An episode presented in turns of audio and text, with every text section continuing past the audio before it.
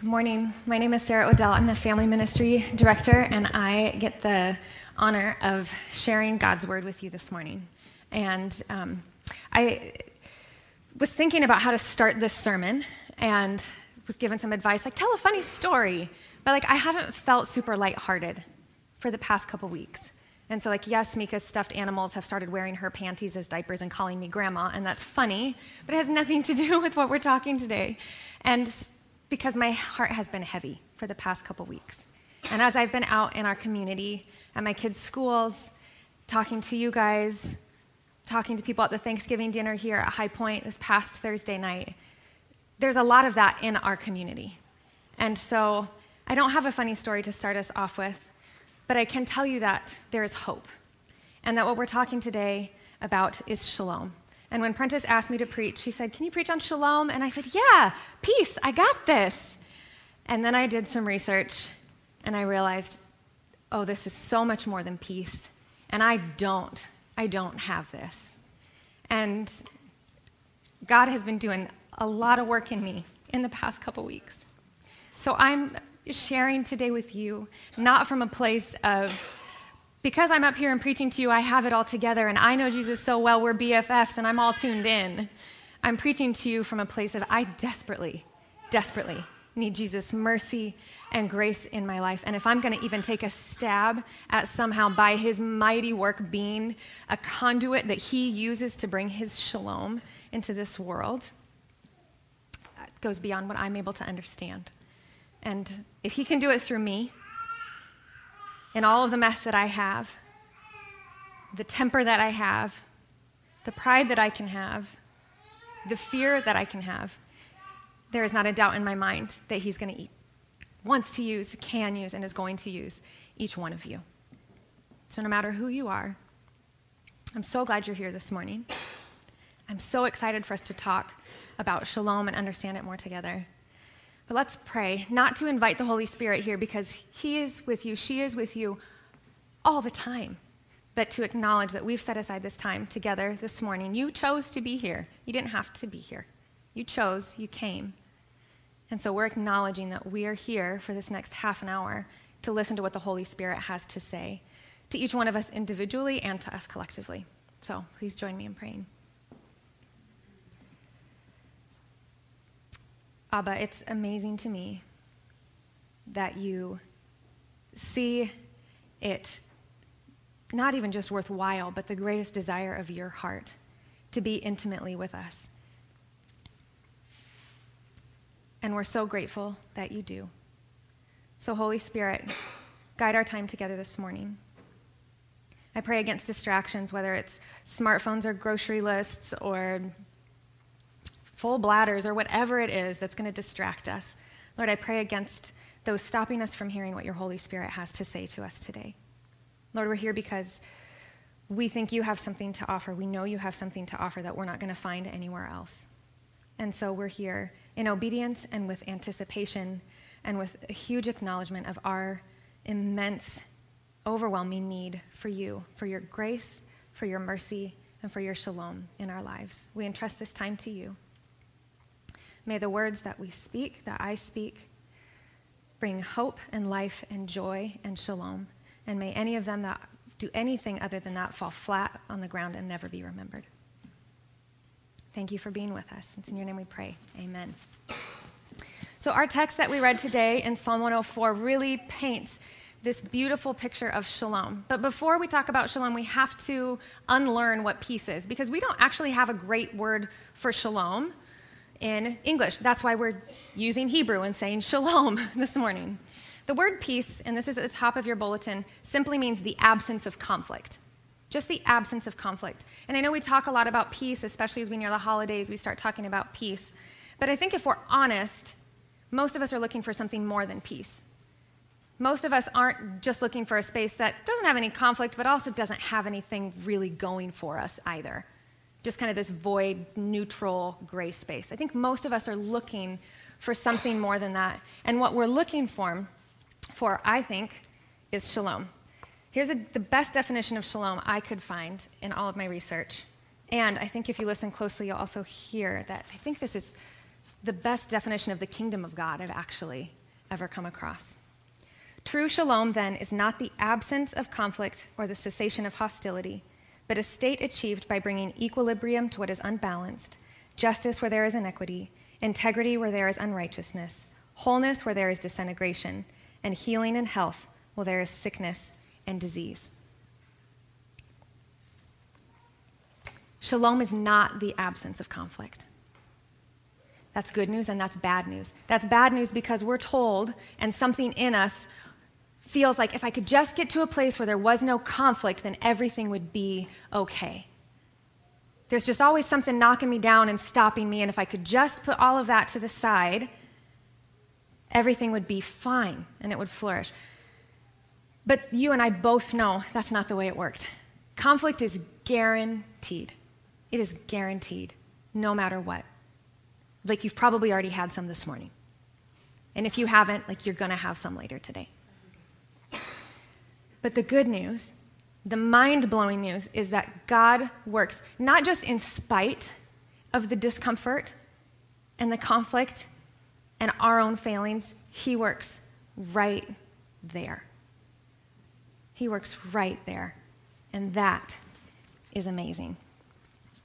If we look at that passage in Psalm 104, it talks about everything is getting exactly what it needs. The creatures are thriving, nature is thriving, even all of space is thriving. And this, we're on the creation portion of your bulletins. Everything is in its proper place. What's also striking to me is that he also addresses the lion, he, he addresses an absence of conflict, actually. Because God's ultimate design for the world is shalom and peace. No conflict and everything thriving. The lions go out during the night, and then when the sun rises, they go away and man comes out. There's no conflict in that scenario. But we know that while that was the creation design, the original creation design, that's not what happened. And that's been disrupted from the very beginning, and it continues to be disrupted continually. We know that in Genesis 3, Adam and Eve ate from the tree of the knowledge of good and evil. And evil at that point was introduced. Adam and Eve had shalom and they had peace. And then they made the choice and they introduced the disruption to shalom. And we live with that now every day.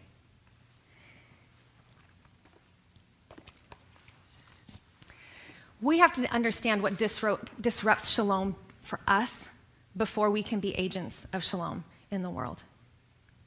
Want you guys to think about what disrupts shalom for you. What disrupts that sense of wholeness and wellness and well being?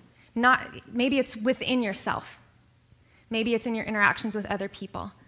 But what disrupts that original creation design of everything thriving? What disrupts that for you? I think that whatever is popping to your mind probably is based in fear. I think that at the heart of all of the things that disrupt us from our ability to tap in to God's peace and wholeness and healing and equality is fear. It's fear that I'm not enough. It's fear that maybe God's not big enough. It's fear that maybe there just isn't enough. And that's especially true in a Western context. And for those of you who don't know, I grew up in Kenya. And so when I talk about a Western context, I'm talking about it from this, like, kind of straddling the fence. Part of me is American, part of me is African, Kenyan, and I don't. So when I talk about a Western context, it's coming from a little bit of a zoomed out lens and also right in it with you. And there's this scarcity mentality that is so prevalent in Western culture that tells you it starts with just basic advertising. And it starts in the media. And it's just this basic there's, there might, there's not enough, or you're not enough. That wrinkle's a little too deep. That waistline's a little too large. That food's not quite organic enough. And it goes a little bit deeper and a little bit deeper. And while scarcity, while having a mindset of scarcity might not seem at all related to fear, I promise you, if you live your life feeling like there's always not enough, I'm probably not enough, you'll find yourself nestled straight in the lap of fear. Straight in the lap of fear. And that is not a good place to be. We get a clue of how important things are in Scripture by how many times they're mentioned. The phrase, do not be afraid, is mentioned hundreds and hundreds and hundreds of times in Scripture. Way more times than anything that addresses sexual morality, when, many more times than anything that addresses um, some sort of righteous living or show up at church or cover your head or this is how you should get baptized or don't be afraid. And if it's said hundreds and hundreds and hundreds of times, and I'm not exaggerating by hundreds and hundreds, it's not like 102 times, it's hundreds and hundreds of times, that means it's important. And from the very beginning of Scripture, so many times in the Old Testament, the Lord is telling his people, he's telling the Israelites, don't be afraid of this army. Don't be afraid of this terrible thing that's going to happen to you. I'm with you. Don't be afraid. And that continues all the way through Scripture, time after time after time after time. In Psalm 37 8, David says, Turn away from anger. Don't be afraid. It leads only to evil. Fear leads to evil. That's a pretty direct disruption of shalom. In Matthew 8, in the middle of the storm, which Prentice preached about last week, Jesus says, Why are you afraid? In the middle of the storm, why are you afraid? Why were you afraid? They're not like camped on the beach with all these like flowers and dandelions. This is not the fish frying scene that we talk about with Jesus and his disciples, where it's all good. And he's like, Don't be afraid. It's in the middle of the storm that Jesus says, Don't, don't be afraid. When you're getting pressed from every side, when things aren't going the way you wanted them to, when you're not sure where that job's going to come from, when you're not sure how to handle that kid that's bullying your kid on the bus, when you're not sure how to handle, I think my kid might be the bully. Don't be afraid. Scripture goes on, and I think this is so important, so we're going to stay on this for a minute. In Luke 12, Jesus says, Who can add hours to her day by worrying? If you can't do this little thing of adding an hour to your day by worrying, what's the point? I spend a lot of time worrying, planning, thinking. I'm a worst case scenario sort of gal, prep for the worst case. I am my brother's emergency plan. I asked him, I'm like, what are you going to do in an emergency? He's like, come to your house. I was like, that's not a plan. But it's his plan. And I spend a lot of time worrying. And I don't think it's added anything to my life. And then in Ephesians 4, it's really important for me, an anchoring verse in my life. Don't be anxious about anything, but in everything, by prayer and petition, present your requests to God and the peace of God, the shalom of God, the wholeness, the wellness, the equality, the justice of God will guard your hearts and your mind. Not his shalom is going to fill you and make you feel like a beautiful little butterfly.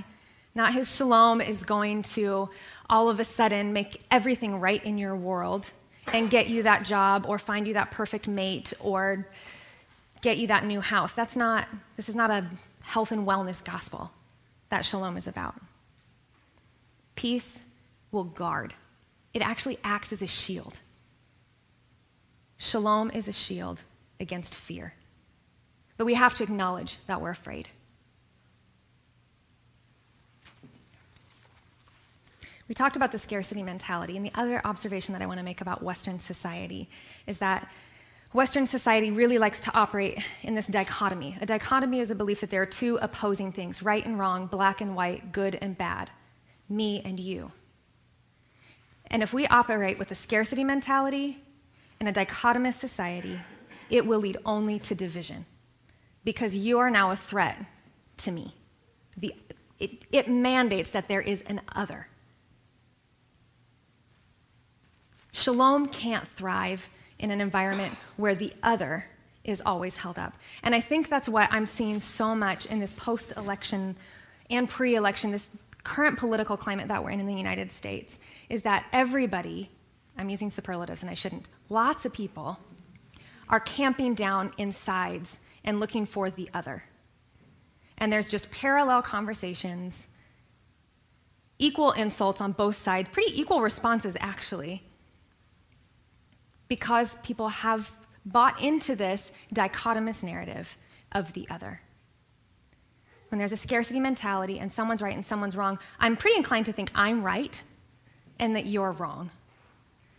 And then I'm pretty inclined to think, you are now my threat. You are the threat to my job. You are the threat to the security that I have with my spouse. You are the threat that I have to um, looking pretty because you might look prettier, and I don't really want that. And it also leads to comparison. All of these things, at the root of them, is fear fear that I'm not enough, that God's probably not enough, that there isn't enough. You all look really like this is so depressing. but the good news, the good news is that we have hope because we know that's not true. Because I know that I'm not all good or all bad. I know I'm a mixed bag. And that means that the other isn't probably really a thing either. They're just another, not the other. Scripture doesn't give us any foundation for like setting up camps opposing one another. And we've tried a lot to like find our lists and our charts of morality and define who's in, who's out, whatever else. The amazing news is that Jesus said, I want to bring this hope and this wholeness and this restoration. And he came into the world through a teenage unwed mother in the most scandalous of ways and used the most unlikely of people and continued doing it over and over and over and over and over. Prostitutes, drunkards, thieves, people who were really, really felt maybe like they were religiously superior. God came in and used anywhere and everywhere. And that's where the hope of shalom is. The hope of shalom is that somehow this amazing spiritual transaction can happen where God is able to bring that wholeness and that health and that wellness through all of us. And that's incredible. Isaiah 9 6 calls Jesus a prince of peace. When we think of a prince, we think of somebody who is in authority, but we should also think of somebody who is a leader. And we should think of Jesus as a leader of an army of shalom. And you guys are the members of that army of shalom which is pretty incredible. And it's not just you guys that are in here, like all of humanity has the option to be drafted in this army of shalom. And when we think of an army, we often think of weapons and war. And that can sound like a violent image. But imagine if your army is equipped not with weapons that bring about destruction, but weapons that bring about justice and equality and restoration and hope and healing and wellness and thriving. That's really incredible. And you guys, that's what God is asking us to do. And I know we're kind of flying through the first part of this outline today with the creation. We talked about that, the disruption, we talked about that. The hope, we're on that right now with Jesus. It's because we're going to spend most of our time in culmination today. Jesus is our hope. Um, there's, if I'm really honest, there's a big part of me that doesn't like that, actually. Like, I'm kind of, I'm an includer. I don't know if any of you have taken the strengths test, but I'm an includer. Like, everybody's in, I want everybody in, nobody's out. And so I don't really love this like exclusivity of the gospel bit and like Jesus being the one door.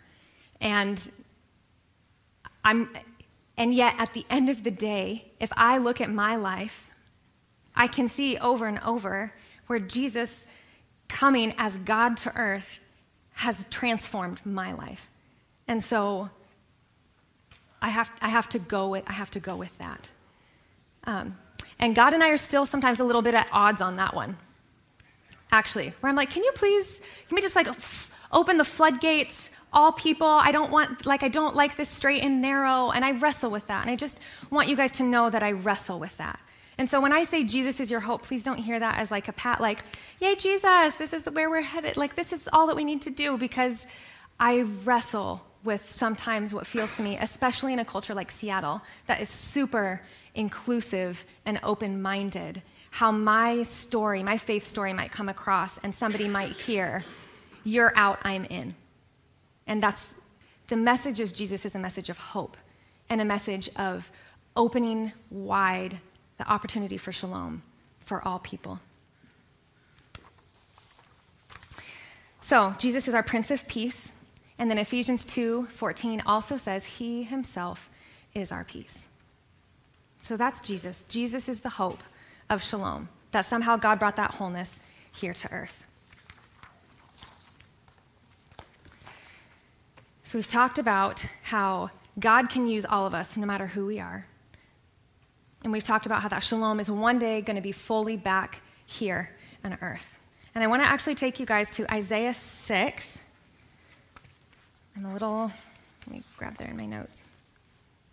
Isaiah 6 is the verse that talks about the lion lying down with the lamb and paints this beautiful picture of peace and tranquility between where there were normally opposition. And then in Revelation 21, chapter, or verses 3 and 4, there will be a day where there will be no more death or mourning or crying or pain. That sounds like a great promise, but we know that's not yet. So, that part of shalom, that culmination of shalom, we trust is going to come someday, but it's not yet. But a lot of people want to hang their hats on, like, well, that's coming someday, so like I'm just kind of waiting until that comes. And I, it's good hope for me, and it helps me push through the hard things in my life because I know one day God will dry every tear from my eye. And that's true, and that's hope. But if all we believe is that shalom is only possible someday in the future, that leads us to apathy now for being agents of God's wholeness and healing to a world that desperately, desperately needs it. So the fullness of shalom and the absence of conflict, yeah, that's not yet. We know that's not yet. But there is a part of shalom that's now, and that's what we're going to spend the rest of our time talking about today because it's incredibly, incredibly important. And when I talked about the army of peace and the weapons of peace, you know what that weapon is? It's the Holy Spirit. The weapon of peace is the Holy Spirit who is in each one of you.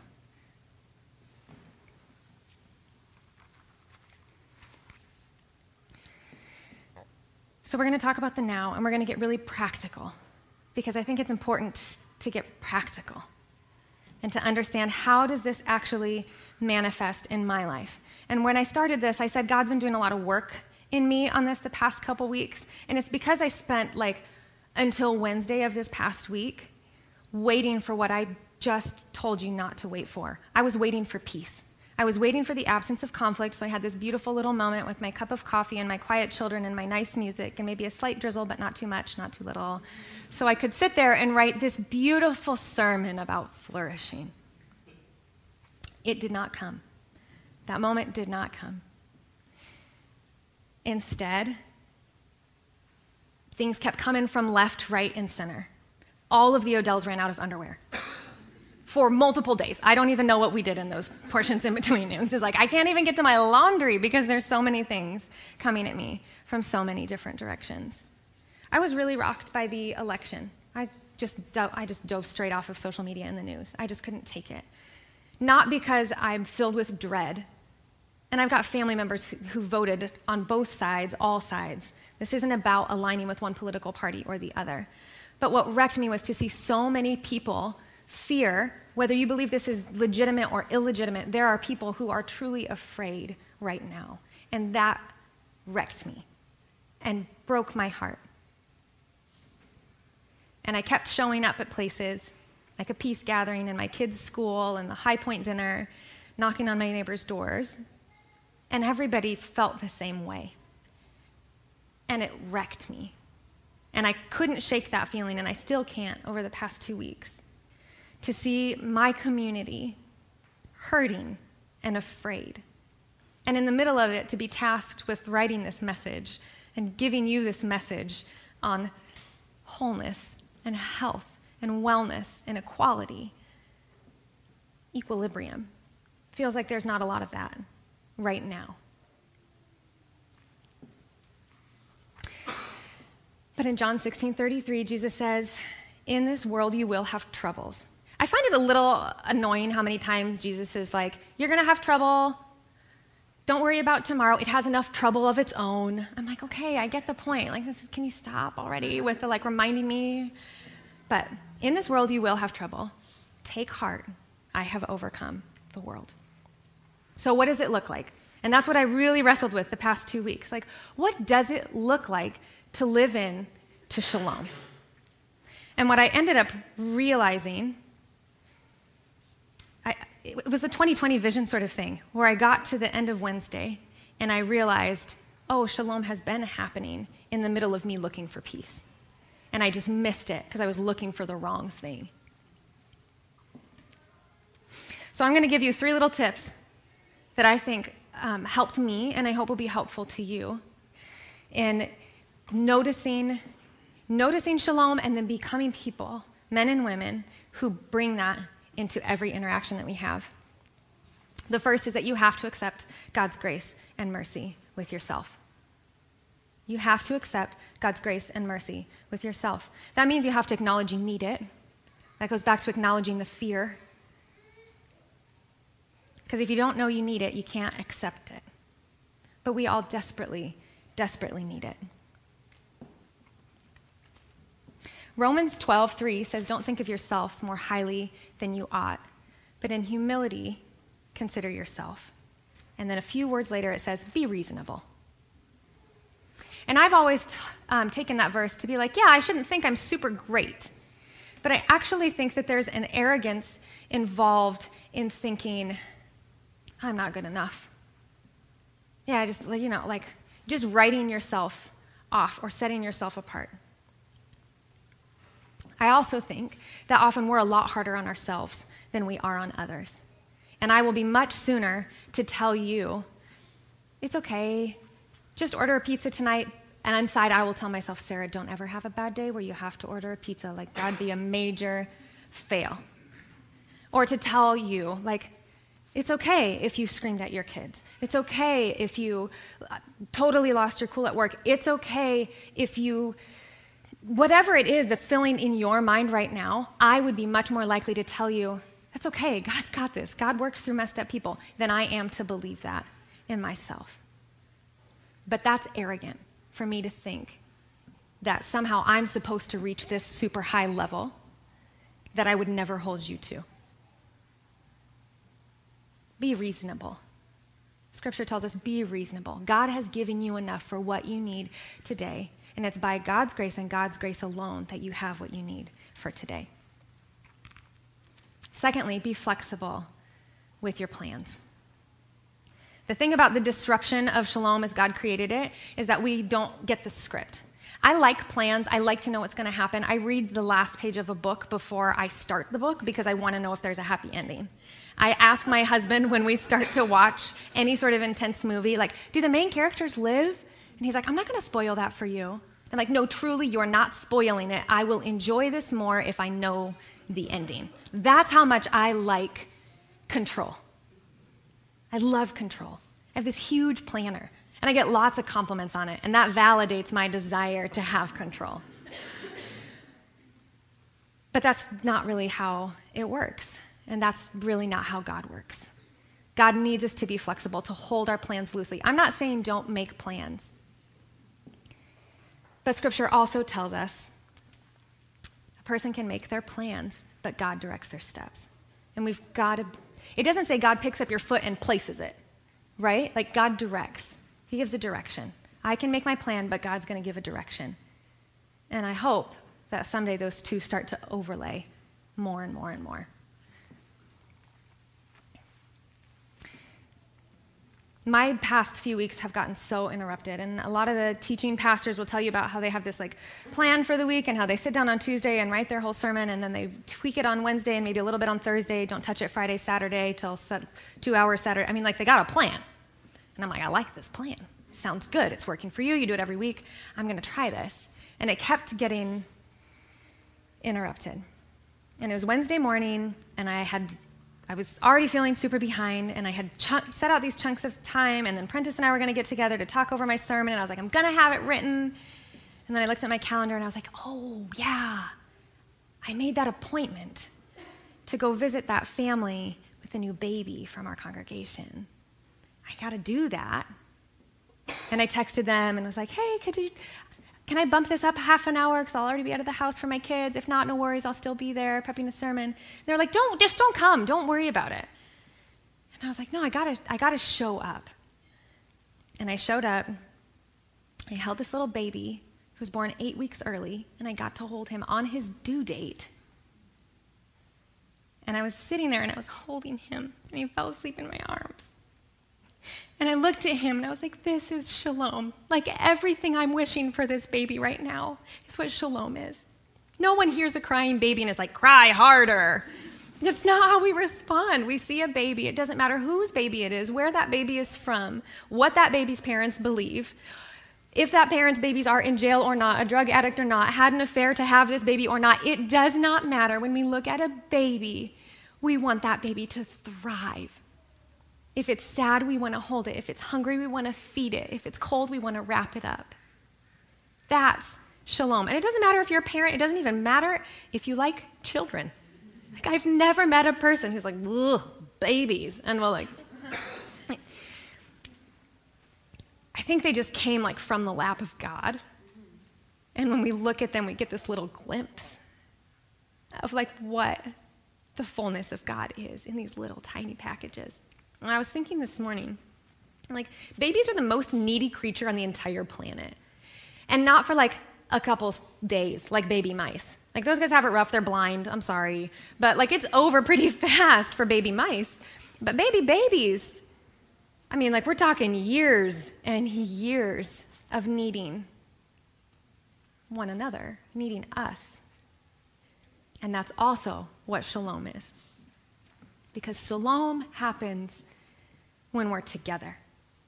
I can pursue shalom all I want in my life. I can pursue health and wellness and thriving for me and mine and my camp. And it doesn't matter how far I get, if I'm not interested in yours, mine is not complete. If I am not interested in your, whoever you are, I'm not just talking to this room of people who all align with my same religious beliefs. No matter who you are, your shalom, your thriving, your wellness, your wholeness is directly tied to mine. And do you know why? because we collectively are made in the image of God. That means there's a unique piece of God in you, and a unique piece of God in you, and a unique piece of God in you, and in you. In every single one of you, there's a unique piece of God. And if that piece of God is not thriving, then the, then the image of God in the world is not complete. And so the message of shalom, of wholeness, of wellness, is a all hands on deck, all soldiers report. I need everybody at their best. And your best is not a threat to me because it's a different piece of the image of God. And that does away with the other mentality, it does away with the scarcity mentality, and it does away with the fear mentality.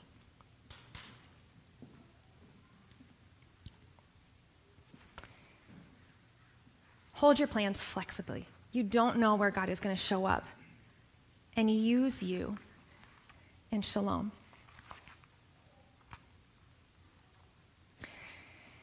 The last thing is that we need to be present and obedient. I want to read a little, I'm going to call it a warning from this book that is awesome.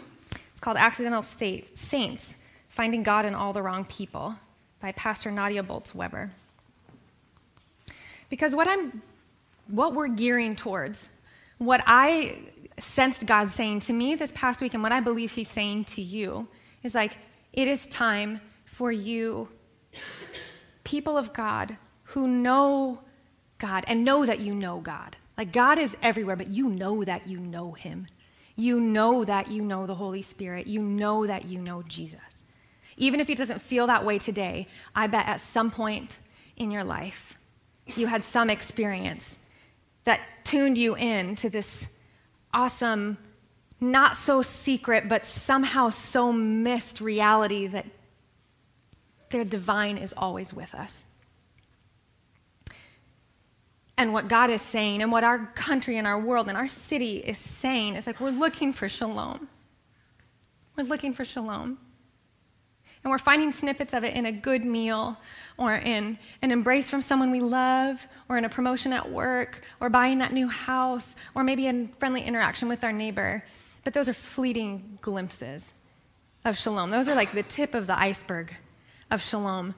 And we have experienced more of the depth. And the world needs it. And the world needs it. But I want to read this warning because I was, I was prepping this sermon. I was like, something feels off about this. I'm a daughter of a missionary kid, and there's something that can feel sort of um, imperialistic or prescriptive about coming in and saying, like, you need Jesus. And I know what my heart is and intention is in it. But there can be something that I don't know if that's true for you or not, but for me can feel a little, I like backpedal real fast from evangelism. Got issues from my childhood, but that's okay. So, I want to read this little portion to you.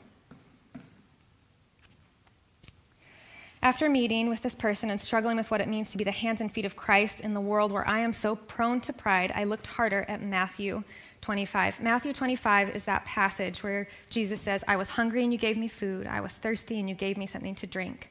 I was a stranger and you welcomed me. I was naked and you gave me clothing.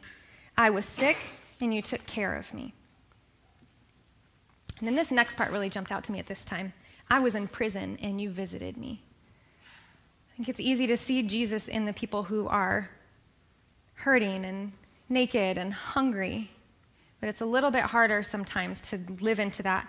I was in prison and you visited me. But that's right in there with the list. Then the righteous will answer, Lord, when? When did we see you and do all of those things for you?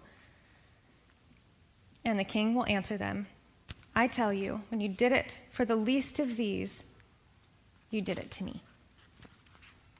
But here's the warning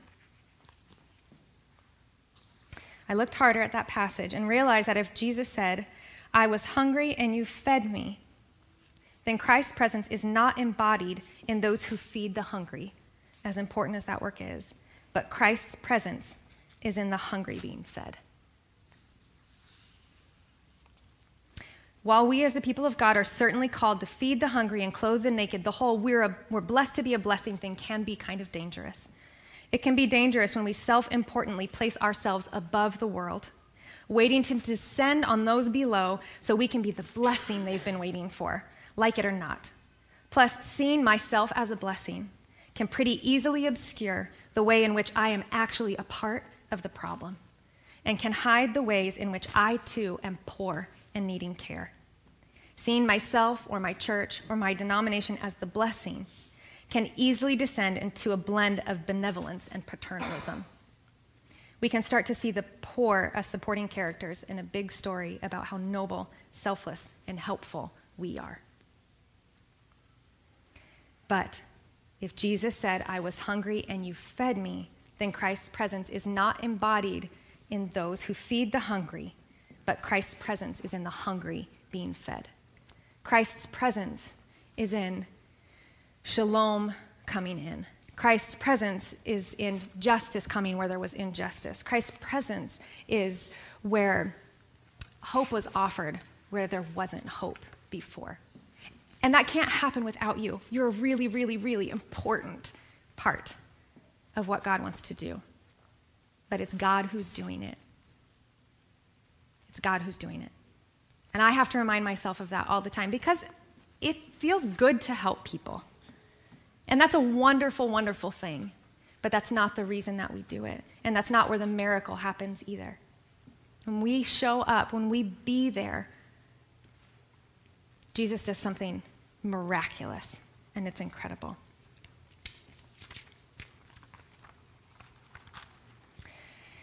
The other reason, um, and I kind of hesitated to say this because it, uh, I was like, oh, that feels really hard but I still think it needs to be said. Remember how we talked about the tree of the knowledge of good and evil and how Adam and Eve ate from that and they had known shalom with God and then evil was introduced? The world knows evil, and the world can get snippets of shalom and peace.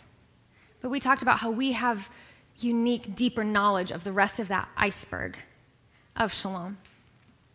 And there's a verse I want to make sure I get this reference right for you. There's a verse in Luke 11 52 where Jesus said, You have the key of knowledge, and you're not using it for yourself, and you're blocking the way for those who are trying to find it. And there are so many people who say, I'm out with Jesus because I can't handle the church. And that stinks. And there are, I mean, like it's taken me a few years to even not cringe a little inwardly when people say, What do you do? And I'm like, I work at a church. because it doesn't have a great rep here in Seattle, and it increasingly doesn't have a great rep in the world. And I think that's because people are looking for shalom. But at a quick glance, sometimes it doesn't always feel like we're putting ourselves out there to bring it to people. And Jesus says there's people they're looking, they're looking for it. And so our call is to not be a hindrance to that in any way, shape, or form because people are looking. The exciting news in that is that people are looking. That people are looking. There's this one other quote that I found from this man named Pennington. And he says,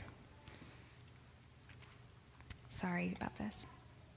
Human flourishing alone is the idea that encompasses all human activity and goals because there is nothing so natural and inescapable as the desire to live and to live in peace, security, love, health, and happiness.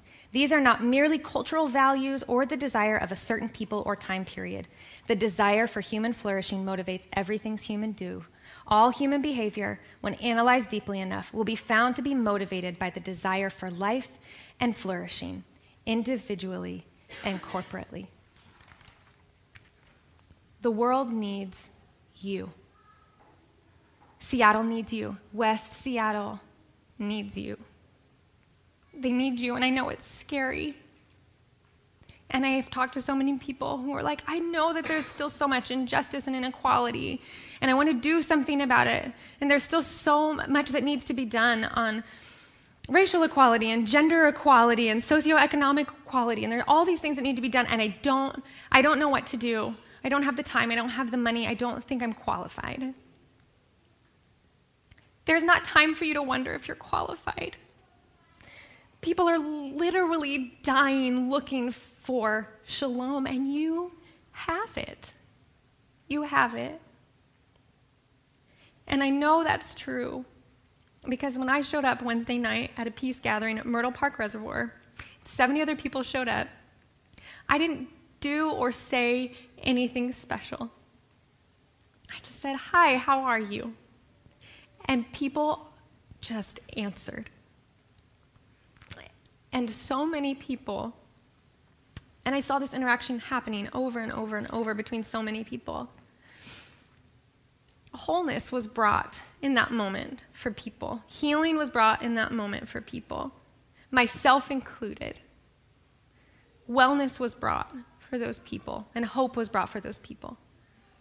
You have the capacity, you have the time, you are qualified because Jesus is in you. And Jesus has said you're enough, and that's the end of this. That's it. Like, if Jesus says you're enough, you're enough. Like, you don't really get to argue with that. Why waste your time arguing with that?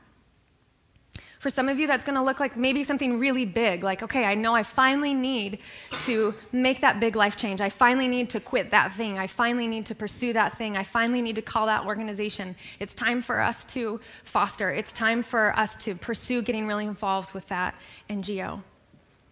For a lot of you, it might look like something that feels smaller. It's not smaller. Stop with the comparison. Jesus needs you everywhere. We don't get to decide how valuable it is where he needs us.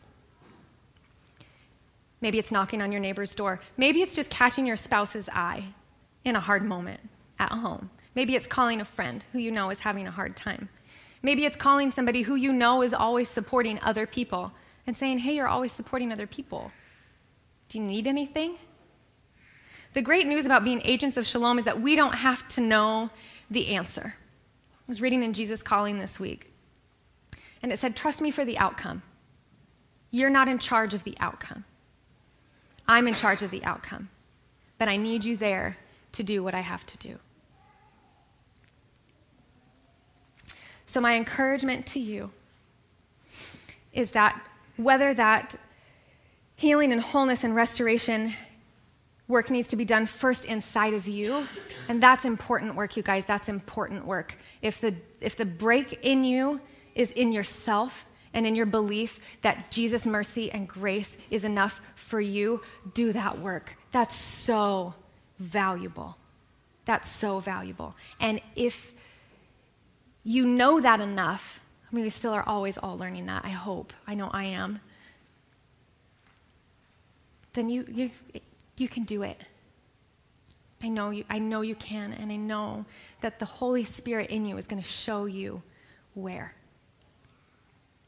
And so, my prayer for you as we go from this place in just a little while is that you will know, you will know that the Holy Spirit is always with you, teaching you and instructing you in the way He has for you. Let's pray.